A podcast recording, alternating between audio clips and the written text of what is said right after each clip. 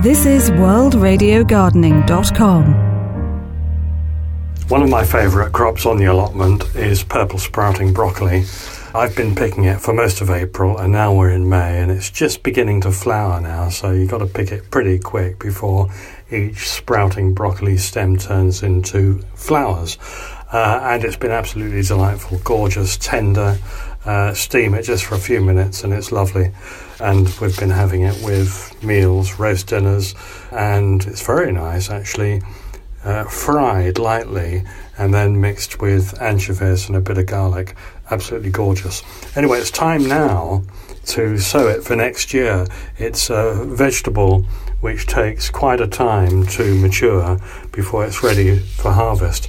And it's about now, well, between April and May, that you should be sowing it ready for the harvest next March, April, and May. So a year altogether it takes growing.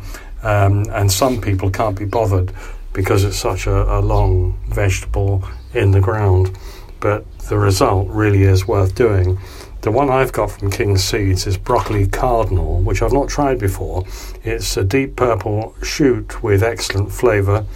Uh, you sow the seeds in a well prepared seed bed, one centimetre, half an inch deep in short rows, and then as they appear to come out of the soil, you want to thin them to about three inches apart, and then when they're six inches tall, you transplant them to the actual growing site and keep them 24 inches apart, which is two feet, because they do need their own growing space as the stems grow as hard as wood uh, with deep roots, which need space.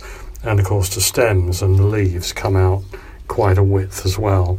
So that's um, going in today into a well prepared seed bed, and at the same time, I'm putting some Savoy cabbage in, again from King's Seeds. This one's Cordesa F1 variety.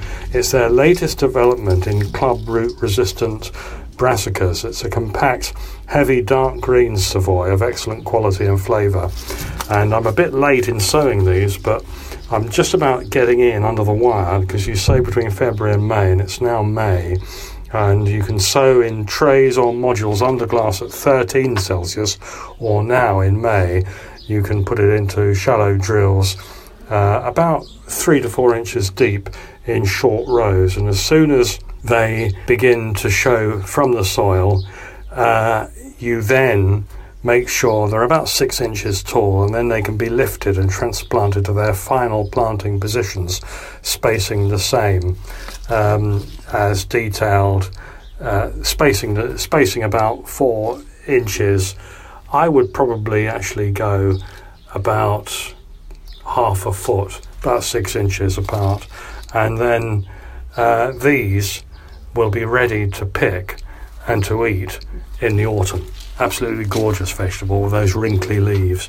Savoy cabbage, Cordesa F1.